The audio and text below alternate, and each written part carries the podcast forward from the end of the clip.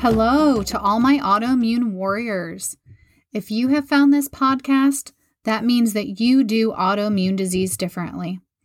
I am your host, Christy Burke. I am a nutritional therapy practitioner and a self proclaimed AI warrior just like you. Let's get into the show. Just a disclaimer here this show does not diagnose or treat or give out any medical advice. Any guests that we have on the show are simply stating their experience. He fired us. We're sitting there 30 days, and he, in the letter, says it would do you well to uh, parent, basically parent better. I am so sorry. It was so traumatic. then at the school, give me a second. It's okay. I thought I was over all this. At the school, and she's like, I'm like, okay, I'm here. This is like fifth referral in a week. And this was something so stupid. Like his phone, he was supposed to put his phone up, but he got an obsession with taking pictures. I mean, the girl's butt. He's eighth grade, but he was like, but for, you know, there, and I'm like, okay, that's weird. Don't do that again. Mm-hmm. And I talked to him about it, but it was like he, it was like he couldn't stop it. Uh-huh. And so she had taken his phone, and this was the fifth time. I said, Why don't you just take that phone from him, put it in your safe, and lock it? I mean, I'll keep it at home, but between classes, I need to check on him because, like, if something goes south, I need to be there. I don't want to wait on another call from the head honcho to tell me my kid's going to jail. Right. Because by this time, the, even the lady at the school was like, Our next step is, I said, What is your next step? To file unruly. And I was like, what's unruly? like, what does unruly mean? I'm looking at it and I'm like, so you're through that policy manual. What happens next? It, like, like we're at the end. I can see you're on like number uh-huh. 96. Right. and that's when she said, where's the next page? There's no other pages. so that's when she says, that's when we file unruly. And I'm like, when are you going to do that? And she's like looks at me and she doesn't answer me and she was really nice and been very helpful you know? So there i am i'm like so she's gonna file unruly the cops are gonna i mean i'm trying i'm starting to put all this together in my head like cops are gonna come over. They're gonna get him from school. Is how i'm putting this together in my head. They're gonna come get him mm-hmm. from school. The the doctor already says i'm not doing my job. So now it's going to look bad. Of course, by this time, I really didn't know anything about DCS involvement. I didn't know that. And and now there's a paper trail because all of these notes have been taken. Now there's a paper trail. And God bless the paper trail at the Total Transformation Center getting subpoenaed because I was I was just gonna say they need to pull your records from Total Transformation. Get John on the phone. on the phone. And Sandra. yeah. I hope you didn't lose the recordings. You know, yeah, our servers down. But yeah, so you're going through this. I mean, it's closing in on me. It's wow. closing in on me, and I have nowhere to turn. Um, my doctor, which I really don't have one either, because like by now I do have my diagnosis of complex regional pain syndrome, which I've completely ignored because of all of this. Okay. You know, but my hair is falling out, I'm losing weight, my muscle is shriveling. I'm like realizing, is that a pinky break? You know, a pinky break in 2009, it wouldn't heal, which okay. is like your cue. And then they didn't recognize it. And it had to have two surgical repairs. And I'm just like, heck. And then I remember the second penny pulled out, pulling it out, he could not get it out. And like pus went everywhere. And I'm like, that thing's infected. But I'm like, how's it get infected? I'm like, cut. So I decide because before that, a year or two, I was having back in 2008, 2009, tingling, numbing, numb hands. I thought it's because I mm. worked so much and, and carried like massage tables through airports, sure. setting up trade shows. I mean, those are some big escalators in Chicago and lugging all that equipment. I'm just like, it's too much. But I mean, it was an hour before they would like kind of wake up. So what do we think? Carpal tunnel, because I've been typing, yes. you know, by carpal tunnel. So what do I do? Put a wrist brace on it, which is the wrong treatment for CRPN, CPR, whatever it is, RSD. all these all these acronyms. It's like really people really. um, but the good thing was that like it had this Velcro on it that wouldn't stick anymore, and so it was constantly like scraping my skin which the treatment for stage one is like they like do all these different textures so you don't get that allodynia which is like skin burning go go back for a second and tell me a little bit about how this affects the body And and Complex and the science of it. complex regional pain syndrome. Yeah, because that one's a doozy. Like between he and I, I was like, uh, we're definitely going to die. Like, we are going to die. Get your will in order. Um, okay, so complex regional pain syndrome is where you either have surgery or an injury. It's usually like in the peripheral, like bone, fingers. I mean, it can be from like a car accident, but it, I'm doing air quotes right now, Mm. just sets in. They don't know why. Uh-huh. Okay.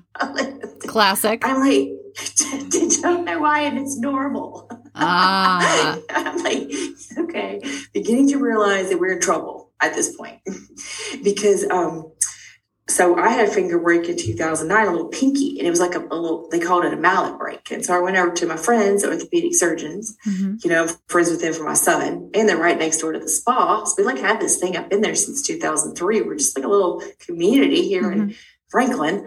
And I'm like, my finger really hurts. And um, he's like, that, that shouldn't hurt that bad, but it hurts so bad. It's excruciatingly painful. Okay. And nobody will believe how painful it is. And I've really high pain tolerance. And so he kept bringing back for x rays. Aspirin didn't work. Nothing worked. Finally, he gave me some pain meds. And I don't even remember what they were, but we tried like a couple different ones. And one like worked. Hydrocodones. Worked. But me and my drug like terror, I'm like breaking them in half. And I'm Yeah. like, it says six hours. I'm going to wait eight. I can't afford to get an addiction on top of the pandas. If I'm gonna die, I'm gonna die sober. gonna die sober. yeah. Oh my, my, my. And I'm looking back on this and I'm like, now I know the reason for that is a pain med suppress the immune system. Ah. Mm. Okay, so so that Yeah, is so fast forward there's stage one stage two stage three stage four and in stage one like you can reverse it but nobody caught it and sent me on to surgery which i probably shouldn't have had because that makes it spread. Okay. the first surgery didn't work it didn't heal. The second surgery pulls the pin out. So you know by the time we kind of figure out what it was it, it, it, it's my plastic surgeon that figures it out because i'm like you know what the hell? I'm 40 i'm getting a blepharoplasty because this is all too much and at least i know that i need an eye lift i know that I'm going to get one. that is a scientific fact plastic surgeon's like doing it but he says what's wrong with your hands and i'm like what do you mean and he's like my veins are pulsing really big in my right side and by this time I have Raynaud's. My fingers are turning white. ah. Uh-huh. And so he's like, either got Raynaud's, and then he wrote that RSD thing down. And I went home and I read about RSD, and I instinctively bought the thermometer, the laser thermometer myself. It started like because it's a temperature change of one degree, and I tracked it for like 30 days. And I was Ah. like, oh gosh. So after you go to the rheumatologist and you've gone to the um, neurologist and you get everything else ruled out, then your next step is pain management. ah. Okay. So there I am in the pain management clinic, and I'm like, you just got to give me something to get me through. So I'm on, but this time I'm on Lyrica, Cymbalta, Flexeril for my teeth grinding, anti anxiety medication, Cl- Klonopin for my anxiety, um, Nioxin for my hair loss. Oh. Um, but, that's when I start the uh, injections, those nerve blocks, Ah. because by now my wrist won't bend. I mean, and I will say there was an uptick in my wine drinking. I will. Sure. This is important to note. And I'm thinking it's clearly it's stress. But obviously it's the stress. You know, we, we have wine at the spa, so I get it in the case and you know, Yeah. start at night. And I was just like, I don't know if I can do. But my wrist had not stopped bending. Like my right wrist would not bend. Okay.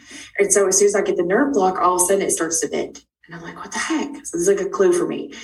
When I started getting the nerve blocks and started like taking those medications though, I don't for some reason I just drop off the wine drinking. That's important for later. Okay.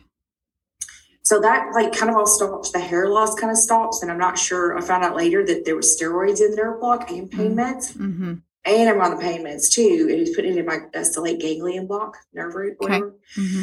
And so I'm doing okay. But then, like this time where he gets this strep in 2013, and we end up getting involved with a detention center because it's like, okay, somebody's getting to call cops, and I think it needs to be me because otherwise, like, they're not going to know the pandas, they're not going to understand. Like, we're at the psychiatrist by this time. Um, So I call and I'm like, he's he's broken this 99th rule or whatever. And I'm just like, he comes over and I'm like, sign, here's your option. Here's our options. Here's mine and your options right now. You either get ready and you got to start following these rules or we're going to get in trouble. you know, please, please. Yeah. Yeah. And I'm like, so either go upstairs and get ready or I'm going to have to do this because like you're telling me no and you're like getting, now he's getting violent, like starting to rage and it's scaring me. Mm-hmm. And, And at, I'm like, I brought the- at 14, I mean, he's probably getting your size or bigger than you. He's taller than me, yes, and bigger than me because I'm losing weight. Yes. You know, I'm losing weight. I'm like down to one, I don't know, 29 and I'm losing steadily. And so he's like, you know, and- but I know that's not him. And so I'm thinking, okay, I'm desperate. I've got to get this anti DNase B test. I've got to get penicillin. So in my pea brain, my I don't know, I used to watch Mary Poppins and Sound of Music growing up, and I still love them. I'm thinking, we're gonna go there, and the judge is gonna give me an order for a test. You know? Why not? Yeah. Judges trump doctors. This only person that trumps a doctor, right? I mean, I, I think I knew that. And so I'm like, okay, I call and so the cop comes, I'm like, Sonny, you have choice. You have an option. Because he had some kind of a knife. And it wasn't a, a weapon knife, but I don't know where he got it. And I was just like, I don't know, it was just scaring me. Yeah. You know, it was really scaring me. And and my ex-husband had sent me an article on another kid that had pandas, didn't get the right medical treatment out in Oregon. And um, it wasn't good. Aw. And the mom is like rattling off her story about how she could not get him antibiotics, nobody give them to him. And this kid ends up with like a 10, 15 year sentence, and he's like Oh. 17. And I'm like running the numbers in my head. I'm like, he's 14, 17. Aw. Holy fuck. I've got three Mm. years. I got three years. This is what I'm thinking in my head. Ugh. I need help. I know by myself, you know? So the cop comes and I'm, this is what I'm like, okay, here's your options with the cop because they're like, and he's real nice. I'm like, so you, you have two choices. Like you can either do this or you can go to detention. I mean, and I'm thinking he's going to do this, right? He said, okay, goes upstairs. And I'm like, yes, he's going to do this thing that I've asked him to do, which was get dressed to go do some studying somewhere in a library Mhm. comes downstairs, looks at the officer and goes, Where'd we go? And I was like, Oh my God. What? Did not. It, looking back, that's so neurological. That's so neurological.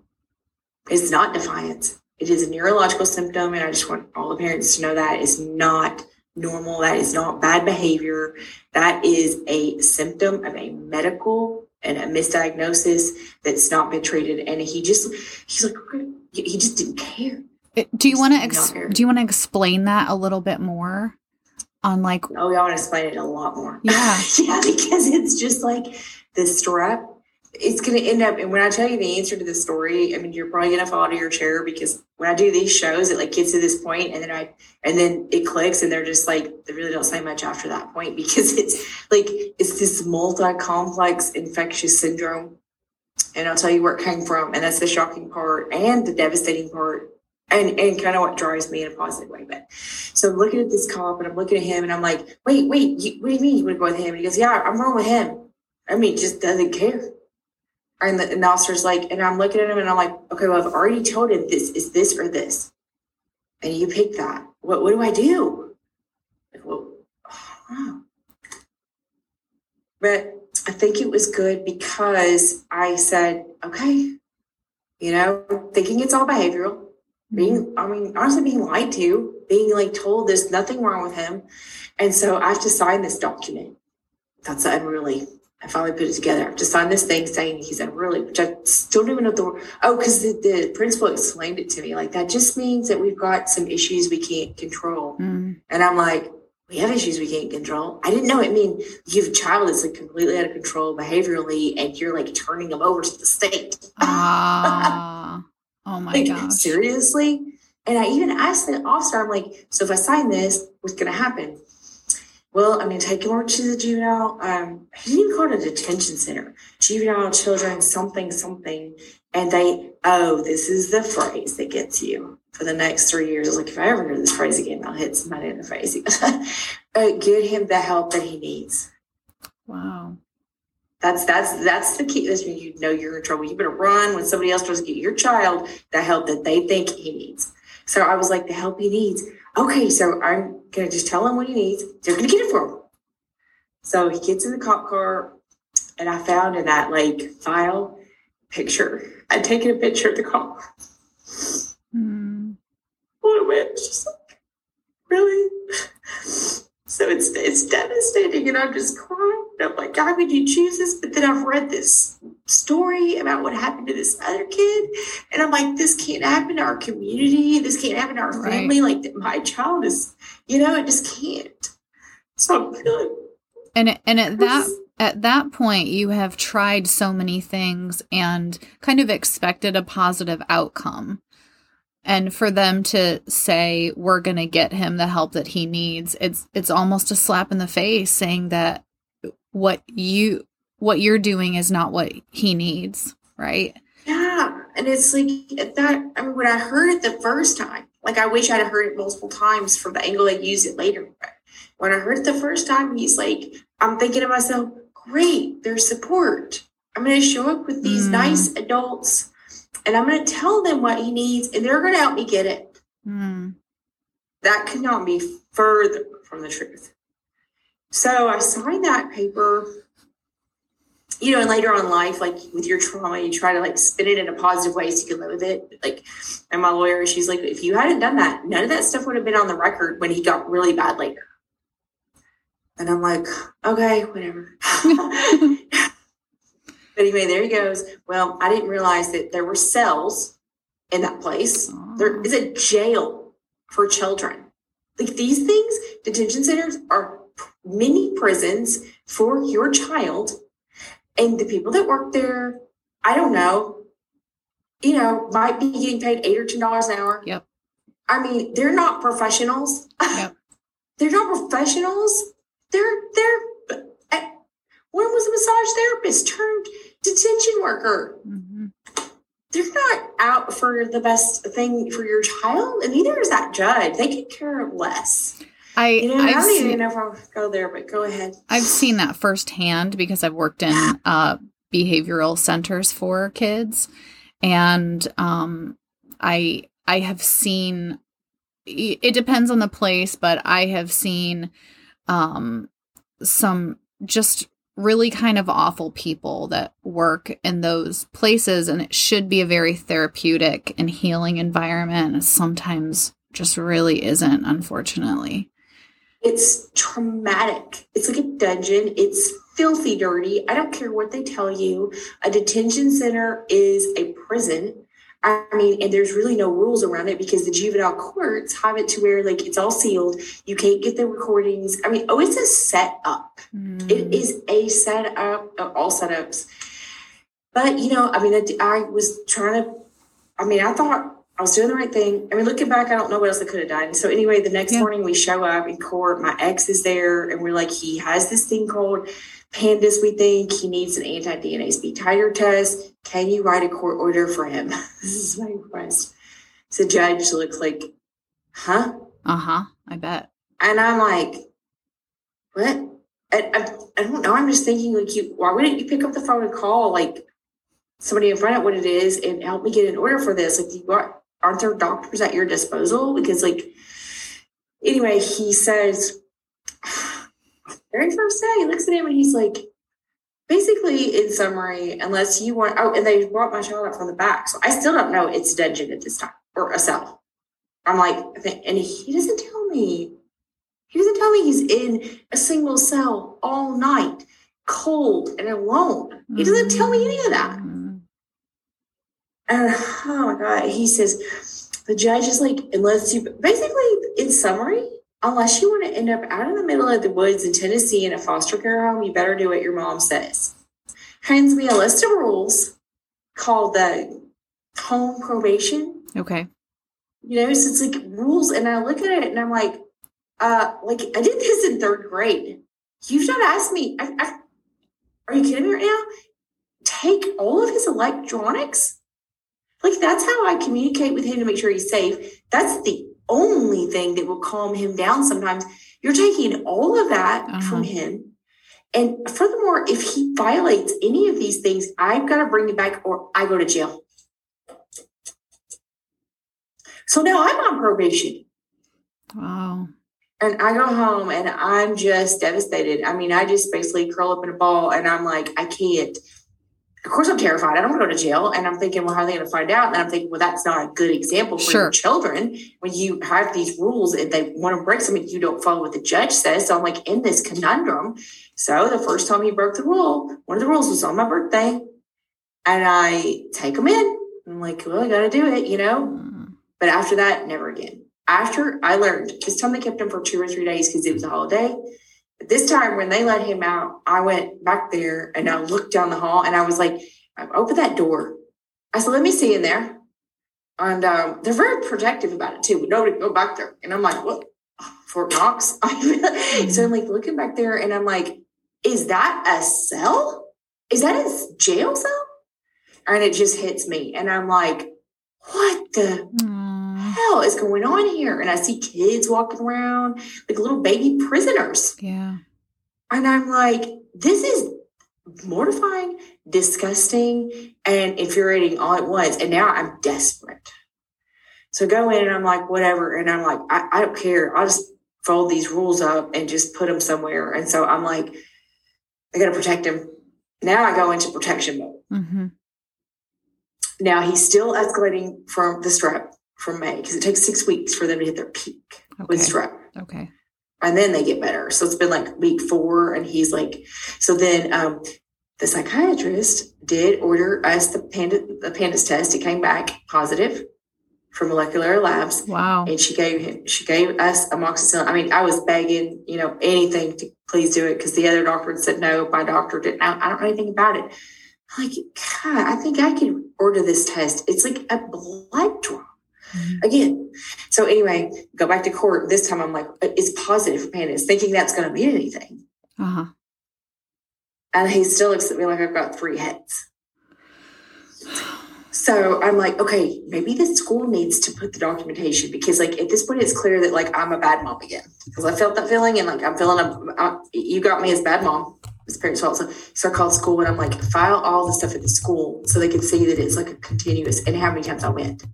So she came because she was really nice. It could all be in because I learned there's this thing called the record. If it's not the record, it didn't happen.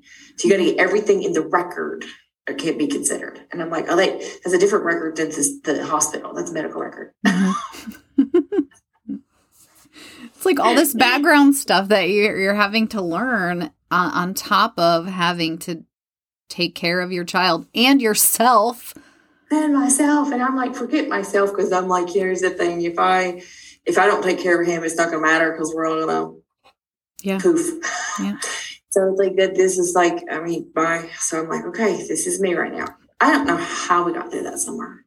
I have no idea because I had a Manny by then, and he was he was kind of helping. He was like maintenance. He was downstairs, and he would help me sometimes. But you know, it he, it would get really bad at night. There's something about cortisol at night Uh-huh. like about Okay. three or four. It's like this shift.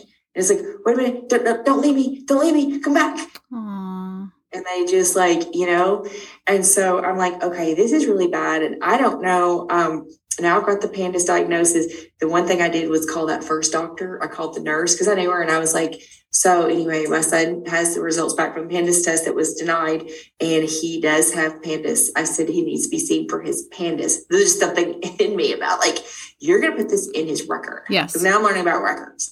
And she gets me in and she lets me see the doctor that I hadn't even heard from or didn't even really know about since 2010 that had said acute onset of pandas.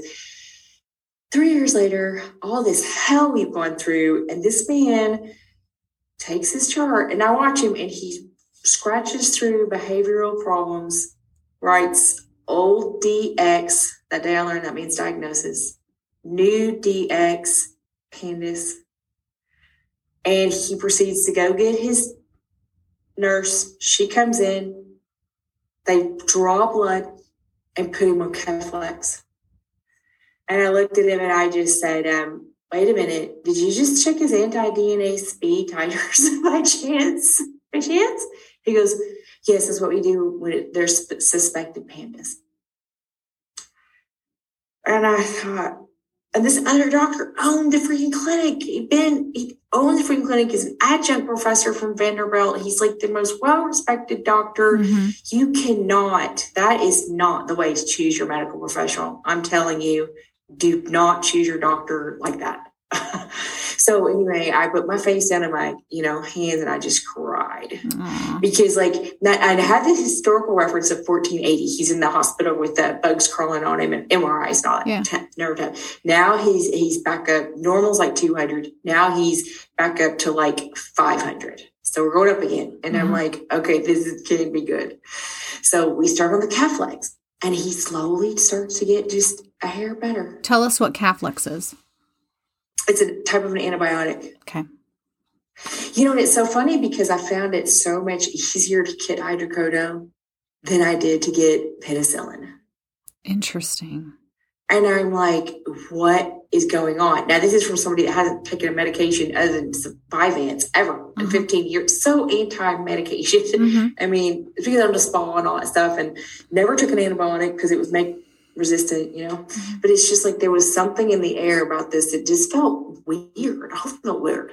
So he starts to get a little bit better with Keflex, supposed to be treating the strep. But when I got the results from the Cunningham panel back, I'm reading it and they attach like two research articles because there's still not that much about it. hmm I'm calling it any. There is a website now, pandas or pandas. I don't know, whatever. But I call um, the providers, and they're like, it sounds like he's really advanced. He needs IVIG. This is when they started looking at intravenous immunoglobulin. Okay. Okay, he, he needs IVIG. Um, will one do it? Yeah, does insurance cover it? No. How much is it? Eighteen thousand dollars. Who does it? Oh, one lady in Washington D.C. When can we get in? Four months. Wow. Okay, make an appointment. hmm make an appointment. I mean, I'm running out of money. Let's just be blunt. I'm running out of funds. I'm not working. I mean, I'm not selling, you know, and my spa is like tanking because I'm not there to watch them. You know, I'm not there to make sure they're following the rules. Right. and so it's going haywire. There's 15, 18 girls there, and they're just like, I, anyway, that's another day. But so we're sitting there, and you know, he's getting slightly better, and I'm, but I'm stopping. I'm reading this Cunningham panel results, and I'm reading up pandas. I'm like, okay, strep, strep. It takes this long, and then I see, and there's also pans. Have you heard of pans? Mm-mm. And I'm like, that monkey that just puts his hands over his eyes. Like, I cannot read this because when I read it, I was like, this is what he has pediatric acute neuropsychiatric Oh yeah. syndrome, which literally means they have no physical symptoms left, Mm. only psychiatric symptoms. So, virus, head cold, strep, um, stress, anything, mold, milk, allergies, sinuses, everything looks the exact fucking same. Okay. everything. Anytime his immune system needs to launch, this is what you're going to see. Wow. And I'm like, okay, this, this, you're, you're assuming this is it, but this, but because of all the ups and downs, it just made sense. Mhm. And you know, the red rash all over him, that being roseola, and that's a virus. And why would his behaviors change if it's a virus and there's strep? I mean, just a, a lot of question marks I still had, but this one fit.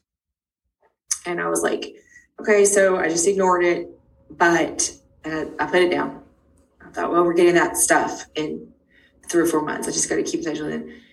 I had a friend come over, and she comes in and says, I don't feel very well. She was on a trip and she didn't feel well, and apparently she had a virus, and um, he got it within three days.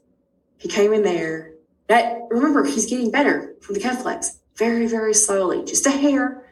I mean, he's not being aggressive. Mhm. He's like starting to listen. Like we did have one fight. Of course, I'm still in that mind of, oh, you're going to do what I say on the adult. I'm still in that mindset, but I mean, I'm like kind of like getting it. Like, Okay. okay, this is a symptom. Like, Mhm. this is, you wouldn't do that if somebody had a runny nose. Stop Mhm. your runny nose right now. It's starting to click. Yep. But it's taking a minute because, so within three days of being exposed to that virus, he comes into there to where, and, and he'd been, he was pretty, pretty good. Things, he's doing this Blinking his eye eyes. blinking, Okay. eye blinking. And I'm like, what's wrong? He doesn't know. He's just like, so it's a tic. Mm. it's a tic. Lay by that night, he's sitting on my copier, naked, doing copies of his butt, mooning, you know, Okay. handing them out. And I'm like, oh no. I'm like, okay, this is two days later. He's driving a stick shift. Never driven a car before. Doesn't know how to drive a car. I've never let him drive a car. I don't think it's okay for him to drive a car. Just to be clear. Support him driving a car. you know, how in the world did you learn to drive a stick shift?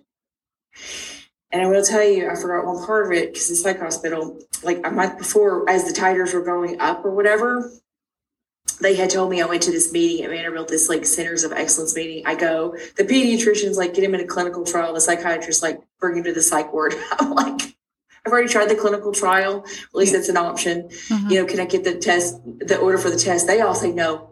This one, and, why, why could you not do that? So anyway, he had been to the psych ward, you know, for like uh, five or seven days over a cheeseburger and hadn't been Wow. eaten. Somebody didn't put it up. He flipped his, you know what? Went upstairs, theater room, picked the theater room chairs up, hurled them across the room, broke a laptop in half. Of course, me, I'm like, you know, you're gonna break everybody's stuff. I'm taking away all that new music equipment I got you, and I start taking it upstairs. Not breaking it, just taking it upstairs. He grabs it, cuts himself, calls 911. I mean, it's like this teeny tiny cut. You, you cut He calls 911. We got, I'm like, you already how much attention? No. Cops come. I mean, all the cops came. I mean, I can tell you how many times, like, you know, all the cops came, 911 response. So I'm like, okay, we can go to Vandy Psych, put, take Vandy Psych. So we had done a stint there, and I forgot that. So anyway, um, and that's where, uh, so we're a couple months past that, he's getting better. The psych meds they had changed him to, of course, they're like, oh, it's changed him to Luvox. So we're at the point where he drives this car because he wants to go see some girl he met there. So he drives a stick shift, doesn't know how to drive it. Like apparently he taught himself to drive it like that day watching a video somewhere. Takes the man, Manny, I call him Manny, Mhm. takes his car 35 miles Oh my gosh. on interstates. How did he get his keys? How did you know to change the shift? How did you know to do that?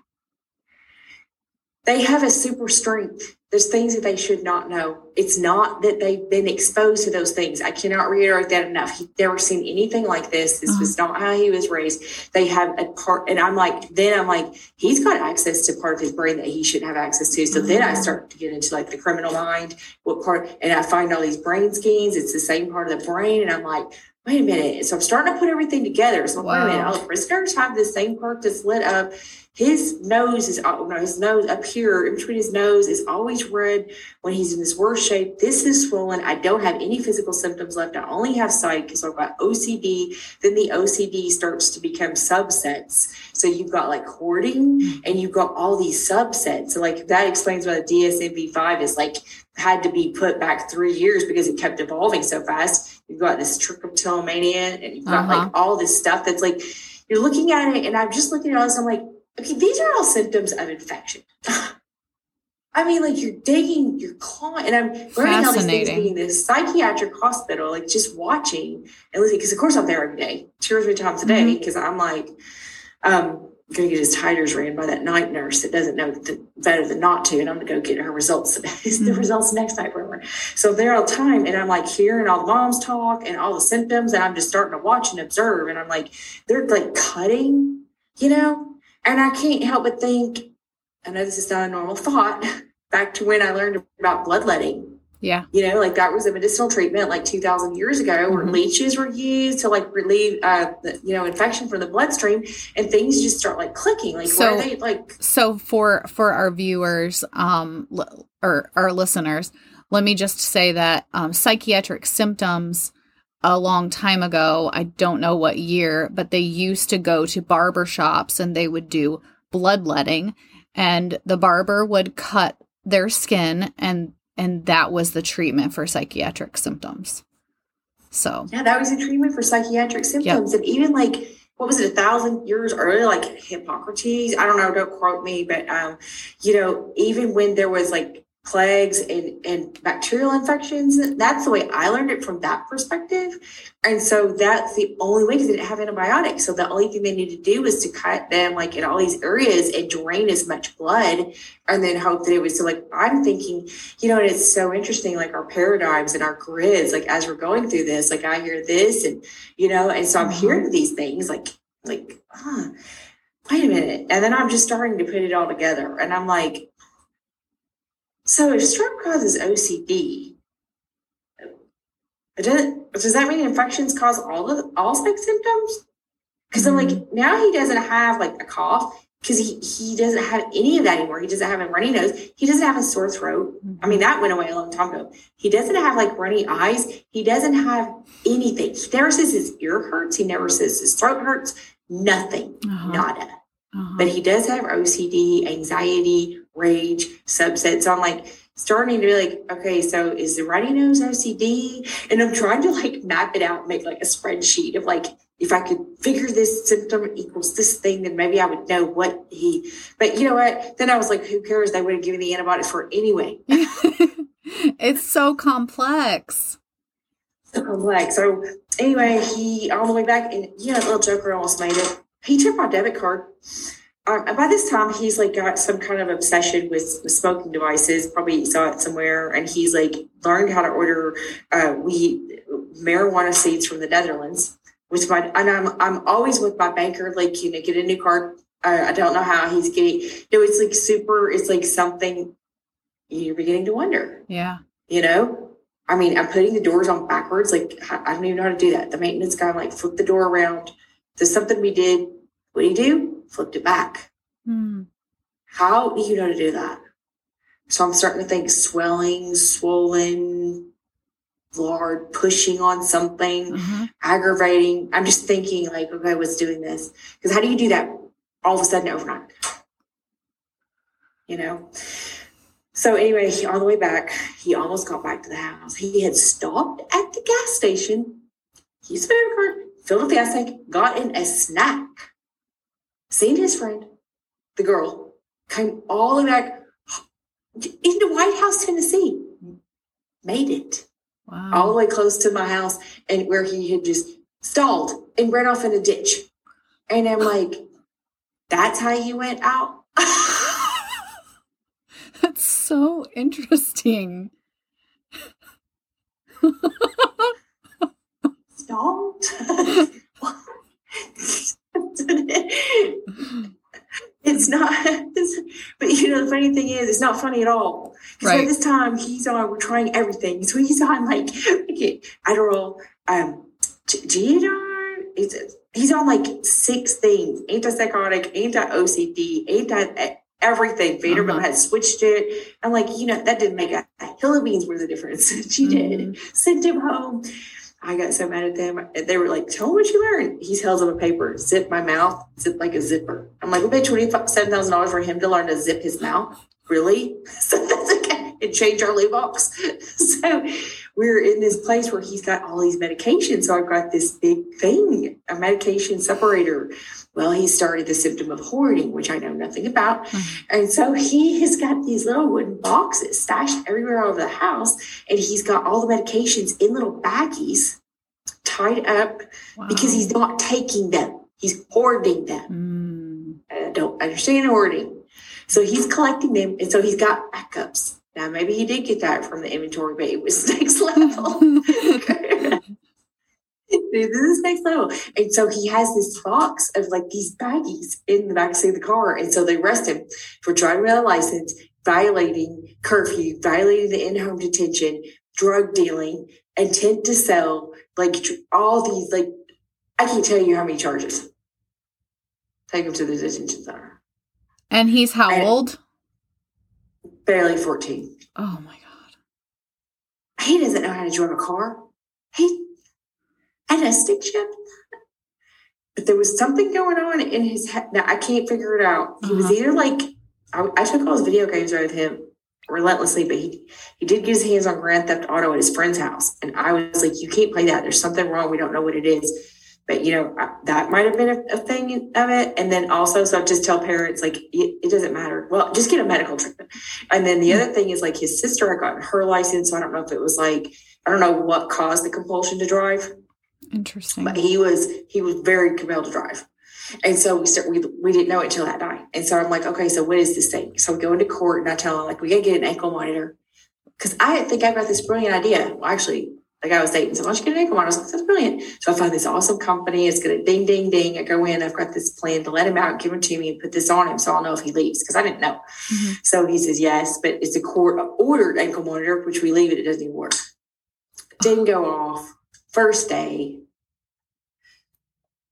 this is what I'm saying. Never, never get, never get involved with the juvenile court system. Okay, so it doesn't work. So now I'm alone again, and now he's got all these other charges. We've got a month and a half left to go, and so for my own sake, I'm like, he's got this PANS. So I take him to another doctor. I take him to my adopted children's doctor because he really doesn't know much about those situations. And now I've got the diagnosis from Moleculera Labs, and I've got the prescription from Keflex. I'm starting to figure this game out. And this this is prior to your um appointment in Yes, Washington D.C. Okay. this is all me trying to keep him alive because it is after this virus that he got. Uh huh. I mean, I don't, I really don't know how we made it. Um, we got to, uh, yeah, we, so we go in and I said, can you just tell me, like, does he have an infection right now? Because I don't know. I mean, I see the redness there. I know because he drove a car and now it's 27 charges. So does he have an infection? Right. I don't have that little scope thing. You know, I don't have one. Can I have one of those? So he looks in his throat and his ears and he's like, whoa. He's like, he's got an acute upper respiratory infection. And I'm like, what infection? Well, I don't know. It could be this. Uh, what? Okay, I need to know. I need to know. And his ear was swollen, like his eardrum. It was fluid behind his ear. You know, his throat was red. No strep. No strep. But he wasn't presenting any symptoms on the outside. He wasn't saying, Nothing. Mom, my throat hurts, my ear feels weird. It wasn't saying any of that. I got eye blinking. Okay. and copier. That's what I got. Got it. Okay. That's all I got. Huh. And uh, a frivolous use of my debit card online in the Netherlands. Fair enough. I was like, okay, like you, we're raising the Unabomber here. This can't be- I mean, but you you think everything, and then you know, I mean, honestly, you like go through everything. You're like, is it possession? Because you're watching this happen, and it's just a switch, and then you're like, but I know he has strep. I saw the diagnosis, but they're not acknowledging it. You mm-hmm. doubt and you question everything you ever thought you knew, and it's really a, a dangerous place for people that are not. I mean, like I mean, I was becoming a wreck, I you know, and under that amount of stress, I'm getting sicker. My hair's falling out again. I can't afford to get the nerve blocks anymore. I go into the doctor because I'm like, do, do I have cancer now? My lymph node pops up swollen. I stopped everything. I- I'm like, I quit all the meds. I, you know, it was in remission. It's coming back. I'm not, I I feel like I'm at stage three. I said, the lymph node swollen. She's like, oh, um, and I'm down to 121. I'm at my GM. I'm only 135 or something. And it's like really in a short amount of time, she just, we're all very worried about you. Of course, they all probably, I mean, to their defense, probably thought I was like losing it. Later, find out they thought I was on drugs. wow. You know, all these assumptions people make wow. and they don't have a clue. Wow. Like, I'm on drugs. What the heck? We thought, you know, you got, oh, okay. Okay. Yeah, you're you're on drugs. You have an unruly child. It's bad Yup. parenting. Mhm. It That's all- what, well, It all fits. it catapults. Like once you have one thing in place, then it's easy to jump over here Uh huh. and, and say, make this assumption because that goes with this. Wow. But you know, I wouldn't learn this till two or three years after the fact. So I'm in there, but I know everybody seems like they hate me. But at this point, I, I could care less. I go into this doctor, a walking clinic, and I'm like, listen, I've got a really swollen lymph node. There's something really wrong with my kid. And maybe we can find out what's wrong with me. Then, you know, it would help him. I, and she's like, it's probably your thyroid. Mm. I'm like, my thyroid. I mean, he's got one one test. I started like looking at the labs. His anti DNase, which I now knew were like. I said his strep neurotiters are really high. There's something going on there. I go, can you test me for that? She goes, no. And I'm like beginning to realize that this is like a communism. I'm so sorry. It's like if you yeah, it's like can you just no, well, I'm gonna do a spot check for mono and we're gonna it's your thyroid. I'm like, it's I don't think this is my thyroid. And if it is my thyroid, and then she proceeds, I said, What about the swollen lymph node? She goes, Oh, some people just have that. Now, this is the clinical director of this walking clinic that's associated with the hospital I mentioned earlier. And so these are not stupid doctors. Mhm. But I'm asking, I guess I'm asking questions they don't know how to answer because it's out of the protocol. So, yes, because it doesn't fit into the box that they I have. have it in the box. Yep. And she goes, um, she goes, well, you know, I have a swollen lymph node too. People just have those. And then, then later in conversation, she's like, well, I would, um, well, and I was really careful. Do you take any medication? Are you under stress? Nope, nope, nope. Because I've learned that like the minute you say that, Yep. I don't hear anything past that. If you No- deviate. nothing. Mhm. If you, yeah, no, nothing's wrong, no medications, nothing. Yeah. I, um, she goes, well, it's probably your thyroid. She goes, like, I don't know, several years ago, I got diagnosed with Graves' disease, and I just didn't want to deal with the ups and downs of the thyroid medication. So I had my thyroid removed. And I remember just looking at her and being like, so we're taking body parts out now because Mhm. you guys don't run a test and you won't give antibiotics Yeah. because that where we are. And that's that's kind of when I realized the gravity of it. But I hadn't figured out the answer yet. So anyway, we're close to getting to the to IVIG appointment, and I'm like, you know, he's on this thing with the ankle monitor that doesn't work. We had several more rounds with 911. We end up at the ER again. Um, by this time, I mean, they show up. His pupils are huge. It's not even him anymore. We're to the point where we're like drilling the, the window shut. We're like putting, uh, moving the behind the ladders because he'll scurry around. He, the kid's like a vampire. You get and do things you cannot even imagine. And he get a ladder, go up, try to shimmy out the window. So we're like locking because the house is big. I can't like, you know, and I can't sleep. You know, two or three days, and uh, insomnia is huge. Like they're just like anxiety, insomnia. You know, and by this point, he'd never done any drugs. I mean, and I'm right there on him. Right. That's like here. But he'd learned about it in the detention center and he met some kids that lived in the neighborhood over and befriended them. And, um, you know, I, I didn't know they were like texting and stuff, but I had that. There's a thing you can put on your kids' phone and read all the text. So I'm like trying to watch all this stuff. And he's starting to talk like crazy Mm. like he's starting to talk. I'm reading these texts and I'm like, he thinks he's somewhere he's not. Like saying that his therapist said this, like very, but if he would tell you, then you'd be like, oh, that's true. Because he's saying it with such conviction. But it didn't happen. Like I'm at that session. The therapist did not say that. The therapist did not say you can't put marijuana in brownies and it is okay. He didn't say that. Right. Wow. But so he's like getting delusional right. Getting delusional. And so I'm like, okay, we're almost there, we're almost there. So we thought somehow we finally make it. So we get in the car. It's a 17 hour drive to where we have to go to Washington, D.C. Oh, I've got this time I've got bankers boxes full of every court document, behavioral from the school, medical that I have. I don't have the full, I've got pl- enough medical records, just what I need to drive up there 17 hours. We get there, it's three o'clock. I just look in the rearview mirror and I just watch him leave and watch his alter ego come out. And I, cortisol, something happens at three that I could not, it, didn't matter because like I thought I figured it out, but it didn't matter because I couldn't change it because it was Mhm. something about the biorhythms. I didn't know what to do. So get get to sleep that night and he's acting good because I guess the virus might have passed. I think he's still on the Keflex. Somebody's given him some, I don't know, augmentin. I can't remember. He was on the wrong things, but it, it was helping someone.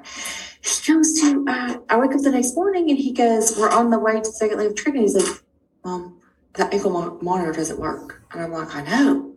Da da da da da. Drive the car. He's like, and it's like he confessed. It's like a confession. It's like he went to him. He's like, I got out last night. And I'm like, you try not to react because like this is not the sign or um symptom. I'm a sign of somebody that that's like trying to uh-huh. It's a symptom of somebody that wants help.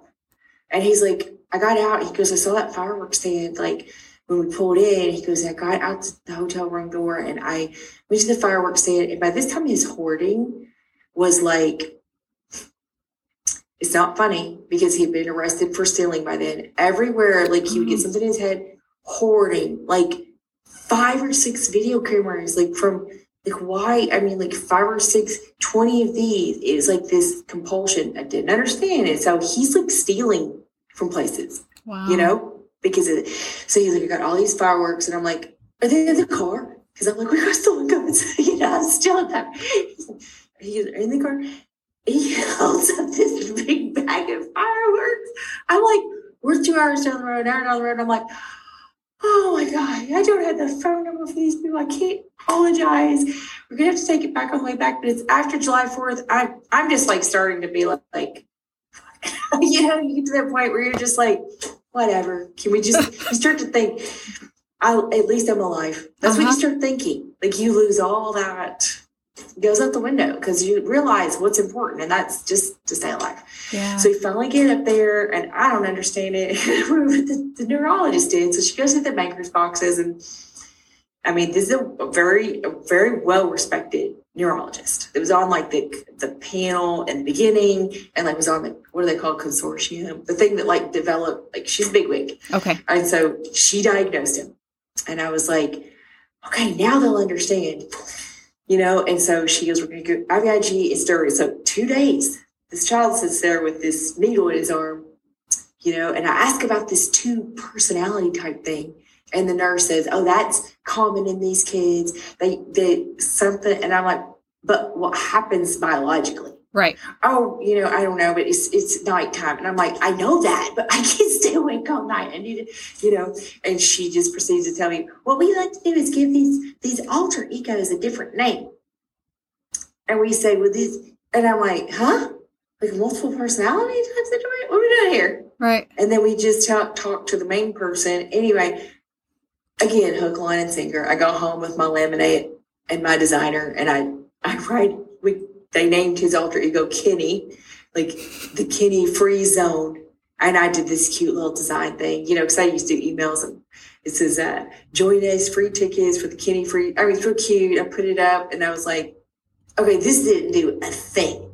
this Kenny. Uh, this is just what I'm telling you. Like these are the things that these parents have to go through because you hear the next thing and you hold on to it for dear life because you're like, maybe they're right. Maybe this will fix it. Maybe it is the oregano that I get from the back alley from the witch doctor. Maybe that's it. Yeah. You know, so we're sitting there with a needle in our arm, steroids, and I'm like, okay, this this person knows we're gonna be better.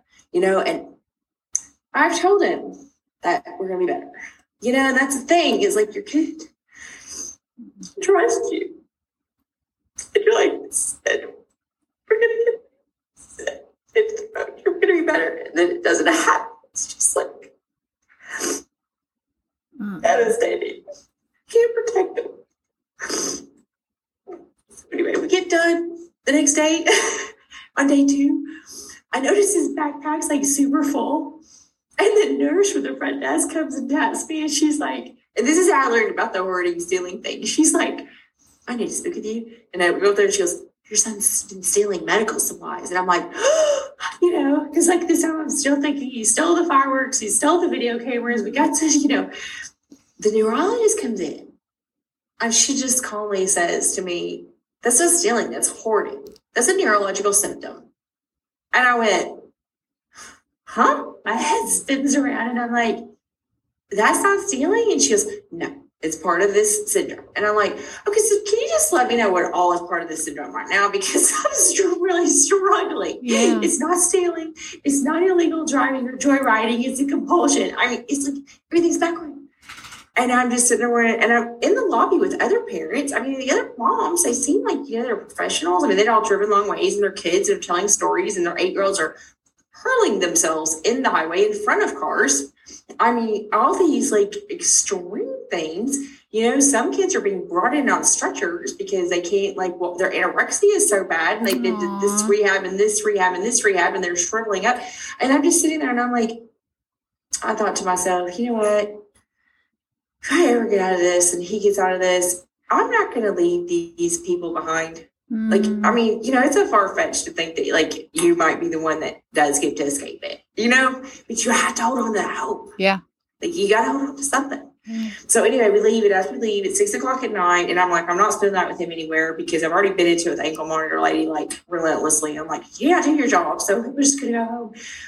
As we leave, she pulls me to the side and she goes, you know, he's gonna get worse before he gets better. And I just went, again, what? How can this get any worse? Like, what do you mean? What does worse mean? What does worse mean?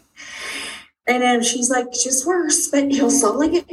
And then she says to me, the symptoms will unwind in the order they came. And I was like, hmm. Well, on the way home, I think we did see the rainbow, and I was just like, that's you know the promise that you know we're gonna be okay. Blah blah blah. We get home. I've been awake for 36 straight hours. I fall asleep at 3 a.m. Bang bang bang my friend had come over to watch him for just I just needed I just needed a couple hours. Yeah. She fell asleep. No, no, she didn't fall asleep. She was wa- watching, but I she did not. She thought he was there. She was checking him every 15 minutes. He was so fast and he zipped out. And by this time, I'm wearing car keys around. I've got pictures wearing car keys around my neck and like hiding them in places. Well, the man he had laid them on the thing. He had seen it, zipped out. I get knocked on the door at 3 a.m. I just eighteen thousand dollars for this antibodies that he got on. I thought it was on antibodies. This was my wrong thinking at the time, and um, he had taken the car. And I mean, I think we were even like taking that thing off. What's that thing where you can like make it distributor cap? Oh wow! We were like, I was like, yeah. We were like rigging And the I- car so that it couldn't. Oh, he it can't go. Yeah. And I think that my man he had, had to put it on to go somewhere and forgot because and he went downstairs. And so, I, and I'm just like, I didn't do any of this. And he can't, this is like telling someone to put their fever down. You know, I'm starting to click. And so get a call at three, I mean, knock on the door at three in the morning. I get up and I walk in the door, officer standing there. Um, your car's totaled. This is yet another car totaled. My, my new car, Ford is totaled.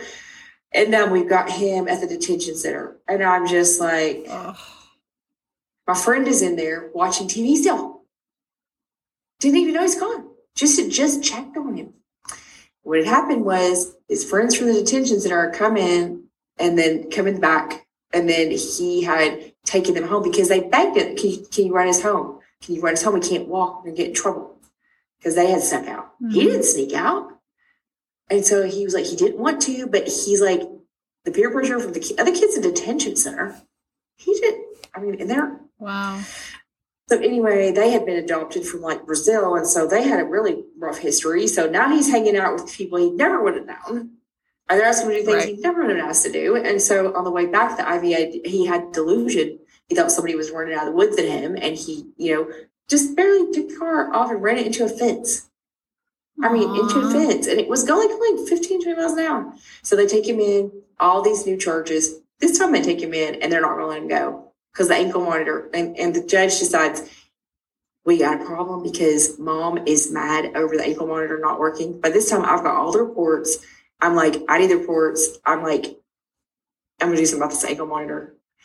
So she decides to take the offensive and takes over the case and comes in. And the first thing she's like, Is this mom the one that let him get out of the hotel room? Basically, her first words to me, not Oh. anything about, so is this mom? You know, is this, I mean, it tone set, you're done, you know, goose is fried. And I'm just looking at her like, like bitch, did I Mhm. come up there? I'm getting furious. Like I, you know, I'm a professional, but I think going to Tillman High School. you know, I mean, I'm like, you know, I, I'm not, I'm about to come undone on these Yeah. people because I'm like, hey, this looks like a business to me.